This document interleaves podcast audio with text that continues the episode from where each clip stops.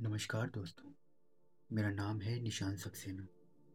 मैं सुनाता हूँ कहानियाँ। आइए सुनते हैं आज की कहानी जिसका शीर्षक है प्रायश्चित। लेखक हैं मुंशी प्रेमचंद और आवाज़ है निशान सक्सेना की। दफ्तर में जरा देर से आना अफसरों की शान है। जितना ही बड़ा अधिकारी होता है, उतनी ही देर से आता है और उतना ही सवेरे जाता भी है। चपरासी की हाजिरी चौबीस घंटों की है। वो छुट्टी पर नहीं जा सकता। अपना एवज देना पड़ता है। खैर। जब बरेली जिला बोर्ड के हेड क्लर्क बाबू मदारी लाल ग्यारह बजे दफ्तर आए तो मानो दफ्तर नींद से जाग उठा। चपरासी ने छोड़कर पैर गाड़ी ली। अर्दली ने छोड़कर कमरे की चेक उठा दी और जमादार ने डाक की किश्त भेजने पर मेज पर लाकर रख दी। मदारी लाल ने पहला ही सरकारी लिफाफा खोला था कि उनका रंग फक हो गया। वे कई मिनट तक आश्चर्यन्वित हालत में खड़े रहे, मानो सारी ज्ञानेंद्रियाँ शिथिल हो गई। उन पर बड़े आघात हो चुके थे, पर वो इतने बदहवास कभी ना हुए थे। बात यह थी कि बोर्ड के सेक्रेटरी की जो जगह एक महीने से खाली पड़ी थी, वो सरकार ने सुबोध चंद्र को दे दी थी। और सुबोध चंद्र वही व्यक्ति है जिसके नाम से मदारी लाल को घृणा थी। वो सुबोध चंद्र उनका सहपाठी था, जिन्हें जग देने की उनको, उन्होंने कितनी ही कोशिश करी, पर सफल ना हो पाए। सालों से इसकी कोई खबर ना थी। इतना मालूम था कि वो फौज में भर्ती हो गया था। मदारी लाल ने उसकी मातहती में काम करना पड़ेगा, ये सोचकर तो अपमान से मर जाएँगे। सुबोध को स्कूल और कॉलेज की सारी बातें अवश्य ही याद होंगी। मदारी लाल ने उसे कॉलेज में निकलवा देने के लिए कई बार मंत्र चलाए, झूठे नहीं। वो आते ही पुरानी कसर निकालेगा। मदारी बाबू को अपनी प्राण रक्षा का कोई उपाय ना मिला। मदारी और सुबोध के ग्रहों में ही विरोध था। दोनों एक ही दिन, एक ही शाला में भरते हुए थे और पहले ही दिन में, दिल ही दिल में ईर्ष्या और द्वेष की चिंगारी पड़ गई। वो आज बीस वर्ष बीतने पर भी ना बुझी थी। सुबोध का अपराध यही था कि वो मदारी लाल से हर बात में बड़ा हुआ था। डील डॉल रंग रूप रीति व्यवहार विद्या बुद्धि और मैदान उसके हाथ में थे। मदारी लाल ने उसका यह अपराध कभी माफ़ ना किया था। सुबोध बीस वर्ष तक निरंतर उनके हृदय का कांटा बना रहा।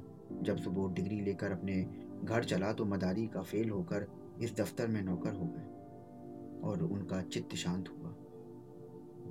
किंतु जब यह मालूम हुआ कि सुबोध बसरे जा रहा है तो मदारी लाल का चेहरा खेल उठा। उनके दिल से वो पुरानी फांस निकल गई, पर हाँ हत भाग्य आज वो पुराना नासूर शतगुड़ टीस और जलन के लिए खुल गया। आज उनकी किस्मत सुबोध के हाथ में थी। ईश्वर से इतना अन्यायी है कि विधि इतनी कठोर है। जब जरा चित्त शांत हुआ तो मदारी ने दफ्तर के क्लर्कों को सरकारी हुक्म सुनाते हुए कहा कि आप लोग जरा हाथ पैर संभाल के रखिएगा। सुबोध चंद्र, वो आदमी नहीं जो भूलों को क्षमा कर दे एक क्लर्क ने पूछा, क्या बहुत सख्त है? मदारी लाल ने मुस्कुराते हुए कहा, वो तो आप लोगों को दो चार दिन में पता हो जाएगा। मैं अपने मुँह से किसी की शिकायत क्यों करूँ?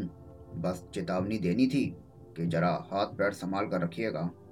आदमी योग्य है, लेकिन बड़ा क्रोधी और बड़ा दम्भी है। गुस्सा तो उसकी नाक पर रखा रहता है। खुद हज़ारों हजक जाए और डकार तक ना ले, पर क्या मजाल के कोई मातहत एक कौड़ी भी हजम करने पाए? ऐसे आदमी से ईश्वरी बचाए। अरे, मैं तो सोच रहा हूँ कि छुट्टी लेकर घर चला जाऊँ। दोनों वक्त घर पर हाजिरी बजानी होगी। आप लोग आज से सरकार के नौकर नहीं, सेक्रेटरी साहब के नौकर हैं। और कोई उनके लड़के को पढ़ाएगा, कोई बाज़ार का सौदा सिलुफ लाएगा और कोई उन्हें अखबार सुनाएगा। चपरासियों के तो शायद दफ्तर ही में दर्शन ही ना हो। इस प्रकार सारे दफ्तर को सुबोध चंद की तरफ़ से भड़काकर मदारी लाल ने अपना कलेजा ठंडा किया। इसके एक सप्ताह बाद सुबोध चंद्र गाड़ी से उतरे। तब स्टेशन पर दफ्तर के सब कर्मचारियों को हाजिर पाया। सब उनका स्वागत करने आए थे। मदारी लाल को देखते ही सुबोध लपक कर उनके गले में लिपट गए और बोले, हा हा हा, तुम खूब मिले भाई, यहाँ कैसे? ओए होए, आज एक युग के बाद भेंट हुई है भाई। मदारी लाल बोले हाँ ये जिला बोर्ड के दफ्तर में हेड क्लर्क हूँ, आप तो कुशल से हैं। सुबोध बोले, अरे मेरी ना पूछो यार बसरा, फ्रांस, मिस्र और ना जाने कहाँ कहाँ मारा फिरा। तुम दफ्तर में हो, ये बहुत अच्छा है। मेरी तो ये समझ में नहीं आता कि कैसे काम चलेगा।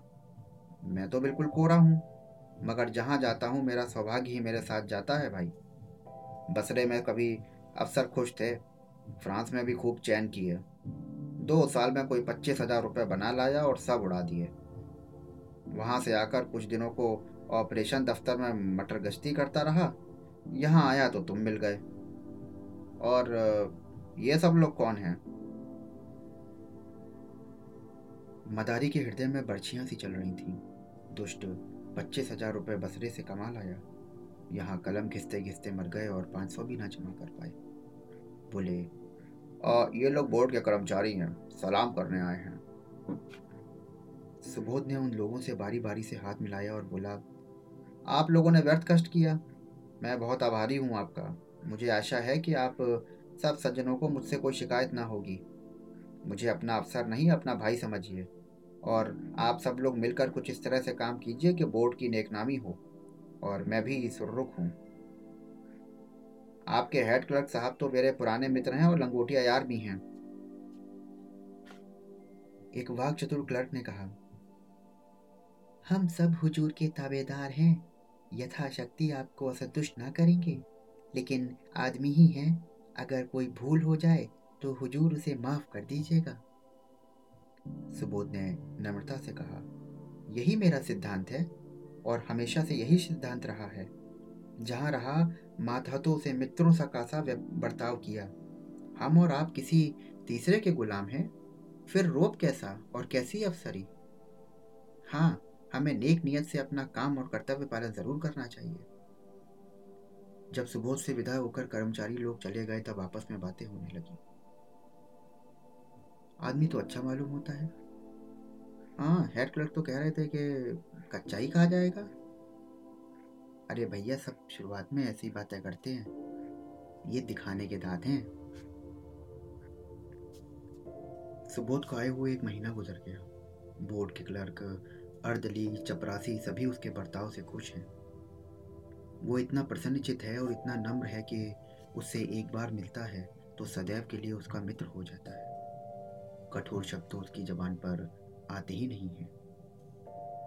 इनकार को भी उसको अप्रिय नहीं होने देता, लेकिन द्वेष की आँखों में गुड़ और भयंकर हो जाता है। सुबोध के ये सारे सदगुण मदारी लाल की आँखों में खटकते रहते।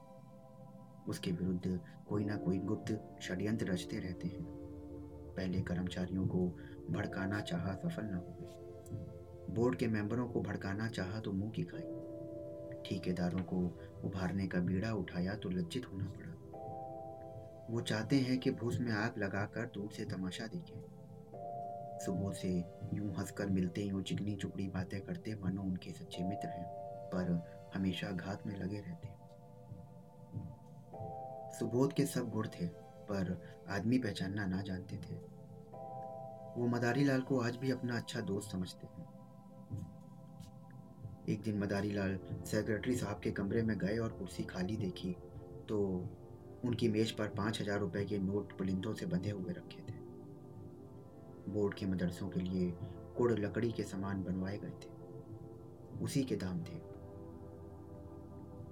ठेकेदार वसूली के लिए बुलाया गया था और आज ही सेक्रेटरी साहब ने चेक भरकर खजाने से रुपए मंगवाए थे। मदारी लाल ने बरामदे में झाँक कर देखा तो सुबोध का कहीं अता पता न था। उनकी नीयत बदल गई।